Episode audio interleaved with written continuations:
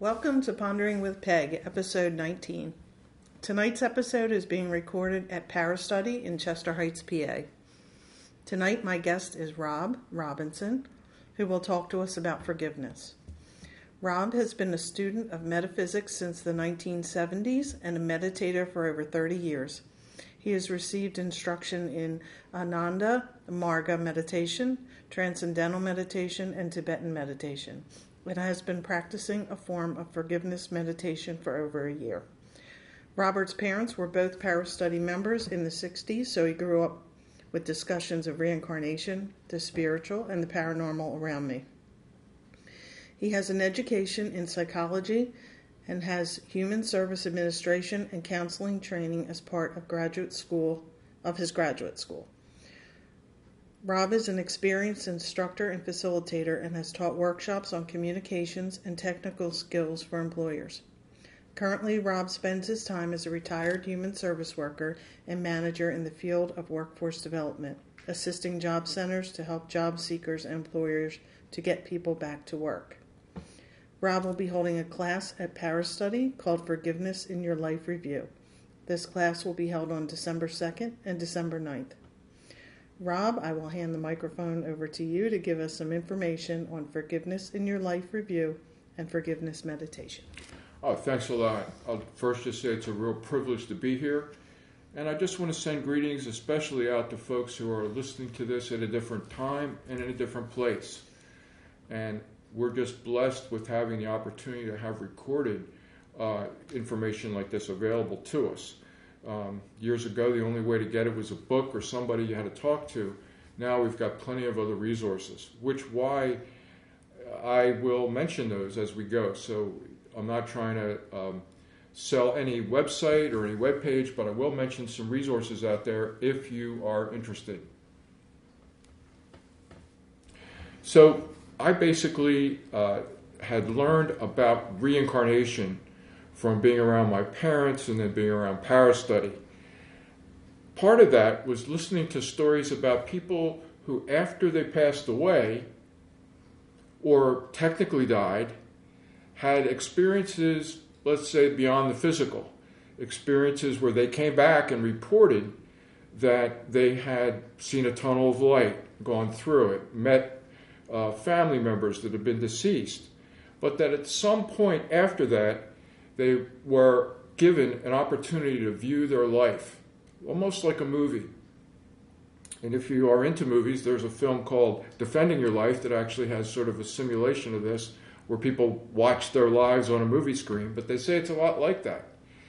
And as part of that process, they go through it and find out things that they did to other people, things that other people did to them, and come out at the other end with a sense of what happened in their life. What did they learn? Where did they have some successes? Where did they have some challenges that they might want to work on? And many people come out with a sort of a laundry list, sort of a developmental bucket list of things they know they still want to work on. The second part of that, besides what would be called a near death experience, which I just described, and that's where someone t- is clinically dead, and ha- continues to have experiences and comes back and reports this, using regression, hypnosis, people have been brought back into previous lifetimes. And most interestingly, uh, I believe uh, Michael Newton in particular has books where he talks about people's in between lifetimes experiences. And once again, we run into after death, people report uh, a memory of reviewing their lives but this time not only of things they did, but specifically how it felt to the other person. So if you've done something nasty, you get to go through it as that other person, feeling their feelings and experiencing uh, any physical uh, pain that, that you might have been the cause of. Again, a deeper experience of it. Plenty experiential for my, my taste. Imagine doing that. Well, that kind of really struck me about what would I, what, not just what I would be facing, but what anybody deals with. And I thought, you know, what, what if I did a review before I died? And taking what we know about what happens in between your lives, maybe that must be something good. We'll find out.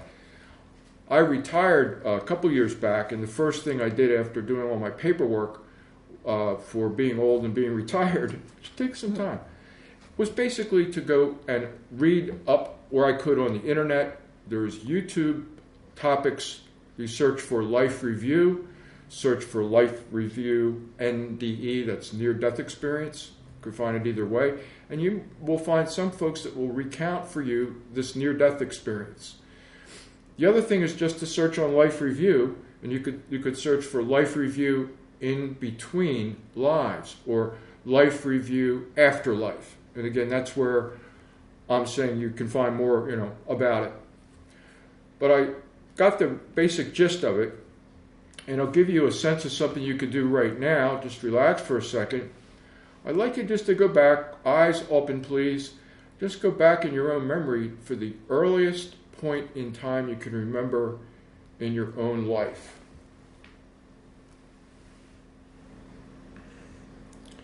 I'm going to give the audience here a chance to go back and see if you can. What's the earliest memory you have of, of this life that you have right now? And if you got something, just give me some kind of hint. Anybody? I remember being very shy and running away from people. Mm-hmm. Like even my family members, I was very Mhm. shy. Where Where were Scared. you when this happened? um, outside somewhere, Outside somewhere near your house. When you're and about how old do you think you were? three or four. Three or four. Okay, got it. And how about? Did you have one? Early memory. Mine's kind of short. It's just, Short's okay.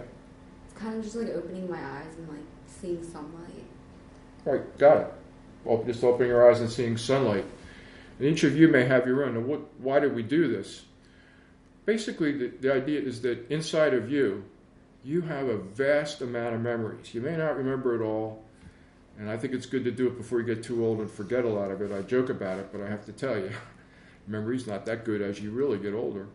But the other trick is to write it down. So I, I started a real cheap journal just with blank paper wrote down zero to one, one to two, and when I got old enough, I started writing down grades, and I just went through them.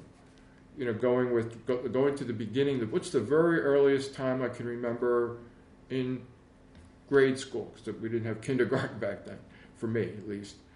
And what's the earliest thing I can remember? And then what happened? And as I would go through, I would ask myself, are there any situations that I still uh, have some concerns about? Or is there anything that, that happened to me that, that I that I want to look at? And I would begin to remember different incidents with people. Do you think there's anything back in your memories that you're still concerned about? Anybody? Do you think you might be? I'm not asking for what they are, but do you think you may have stuff from Mhm. you? Yeah. We carry a lot of stuff with us that's still there. So, doing some more reviewing, I began to populate my timeline, so to speak, with lots and lots of incidents of, with people. An example one when I was five, I uh, was outside in my neighborhood, and a, a friend of mine, at least he was a friend at that point, uh, told me about something that happened to him.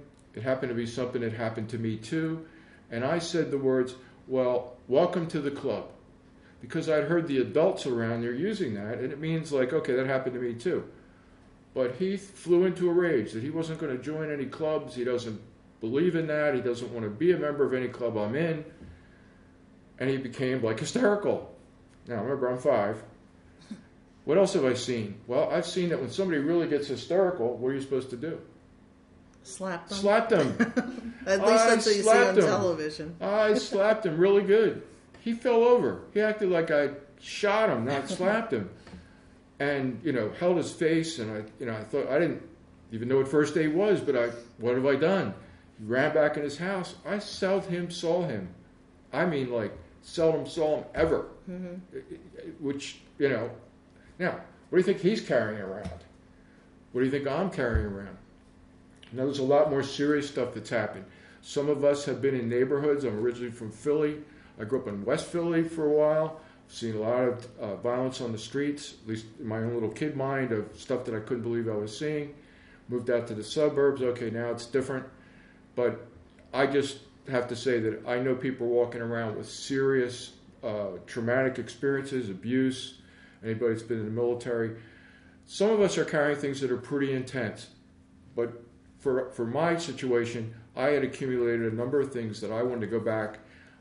I regretted what things I have done.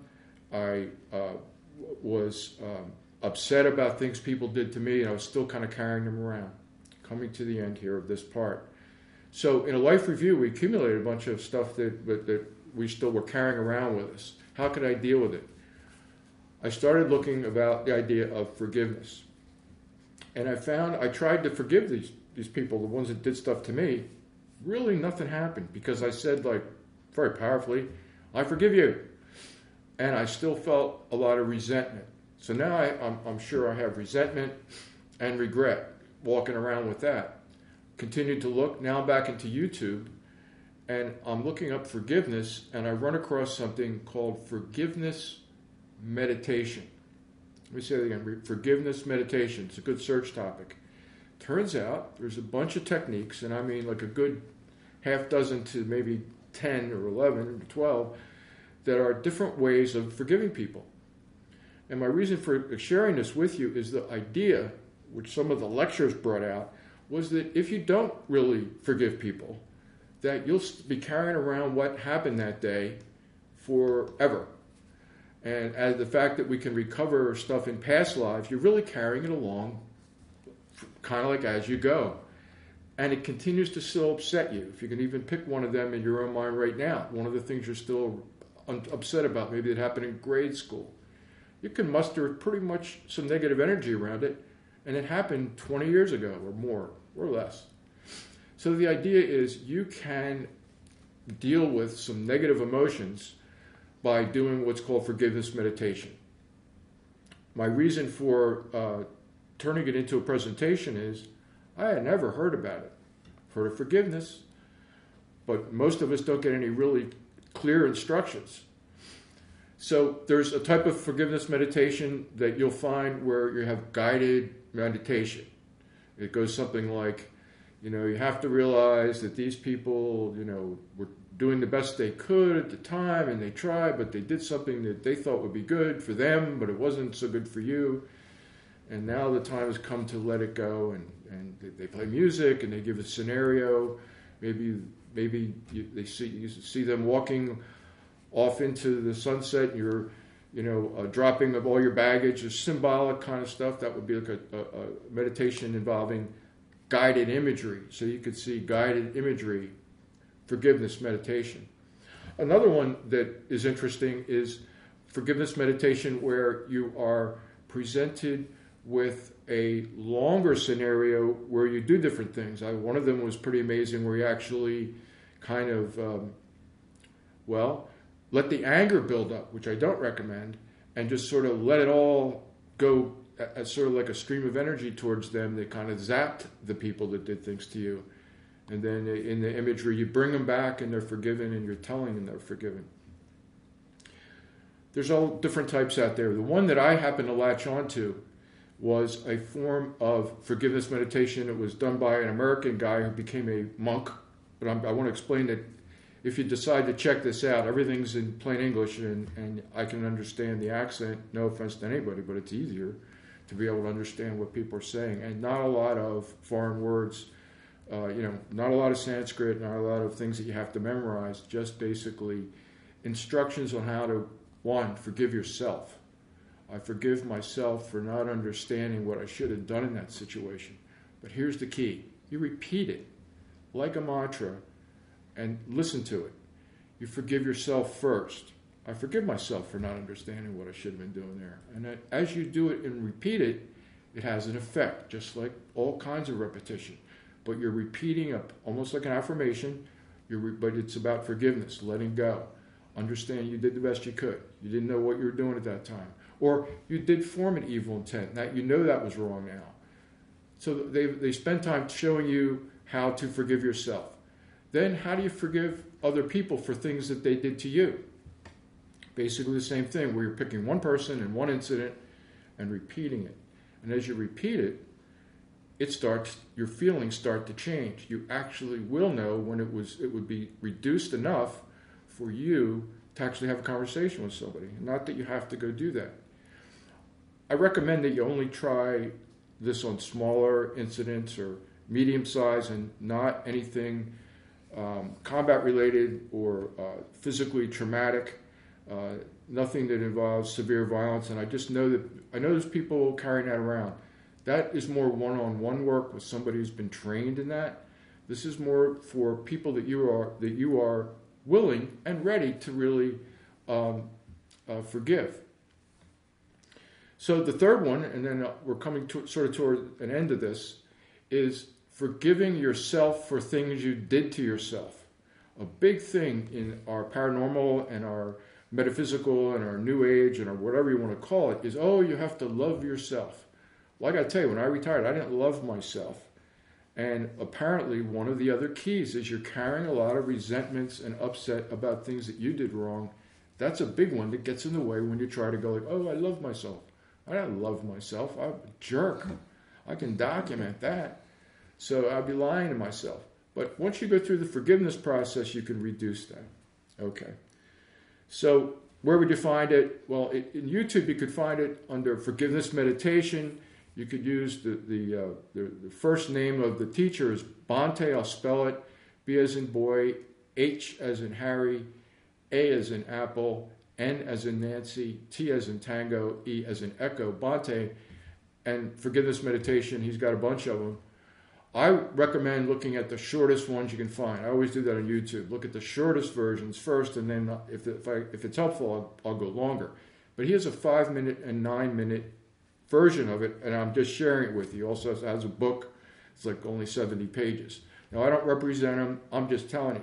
But I also have to share with you if you have an issue you want to do forgiveness with, this may not be the one for you. I have seen any of the types work and not work for people, and it shocked me. I just assumed that you know everybody would go for the the uh, meditation there that was guided meditation. Has anybody ever done guided meditation? Okay, what kind of meditation did you do? Um, every type. There. Oh, every type is. So yeah, like um, gratitude. Gratitude. Um, peace. Peace. I am affirmations. Mm-hmm. How did that work for you? Very well. Okay, so th- that's an example where someone got a, a lot out of doing guided meditations and affirmations. Anybody else do any kind of other meditation? Forgiveness. Yeah. Forgiveness? Okay, great. I've tried a few, and some don't work for me. Right. I did find one that had uh, Native. It was Native American drums. Right. Um, in the in in the meditation, and that worked really well for me. Where others don't work for me at all. Right. So what I would share with you is I, I've taught classes in this and just been shocked by people who you can't figure out which one they're going to go for. But the key is, and the real message, don't give up. There's there's an Hawaiian version out there. If you like Hawaiian sound, it's based on Hawaiian an Hawaiian word, and it's very pleasant to say. Um, I, I, it didn't do it for me, but I have people who really like you know they carry the word around with them. So it's uh, it's good to know that it's out there. Here's another interesting thing. In one of the faith traditions, see if you remember which one it was, the the teacher is asked, "How many times should we forgive somebody?" And the answer is, of course, Jesus said seven times seventy. Now, that's really funny because it's a lot of repetition. And I'm going to tell you, it's about the number that you happen to hit, which I thought was no coincidence, mm-hmm. but who knows? Something happens when you repeat forgiveness. If you're telling your mind over and over again, I think you're kind of like, like actually adjusting your attitude. You're actually adjusting your feelings. And people tell you, you got to repent. You got to change your mind. You got. There are techniques that shamans knew, that priests knew, that all sorts of people knew. These mental techniques can work, but they won't always work for everyone. And if it doesn't work for you, all I would encourage you to do is don't give up. Try something else as you move on. And it's all been it's something that's been around for a long time. This particular method, the teacher uh, Bhante B H A N T E uh, claims, I say claims because I don't know for a fact, is that he went back and looked in the very early writings of Buddhism now, I like Buddhism, but there's a challenge in Buddhism. They have 2,000 years of books. That's a lot of printed material out there. He dug around and found early versions of forgiveness meditation. That's what he said, says he based it on. It seems to work. But there's two other things I share with you that might be of interest. One is there's a way to do it while walking, eyes open, in a safe place with straight lines available, and you can walk and kind of time it. You know, I forgive, you know, Joe for being an idiot in the bar, and you know, whatever it would be. And you do it until you feel that it, it, it uh, has uh, changed your feelings towards them. Is it everything? Is a total answer? No. But for me, I'm, we're, we're in the Philadelphia area, and like a lot of metropolitan areas, we have total snarl traffic at times. I find it helps with road rage. Apparently, you can start this meditation at the instant you start to feel anger coming up. Anybody ever have a physical t- sensation when anger starts? What kind of? Who could tell me what kind of sensation do you get? Chest tightening. Chest tightening. And tightening is a very interesting word. They talk about that's one of the things that you're working in opposite to is tightening. That feeling, tightening. And I'm, I'm pointing at my, my forehead, but different parts of your body. We experience feelings as physical uh, parts of our, our cells changing. You're driving along, somebody cuts you off, you just begin to think, what a stupid, blanking idiot, and you start to get upset. Instead, you start with your meditation right away. I forgive this person for being such an idiot. But you don't actually use those. I forgive this person for not knowing how to drive. No, I forgive this person for making a mistake while they drove. And just keep saying that. Eyes open, you can drive, it's not dangerous.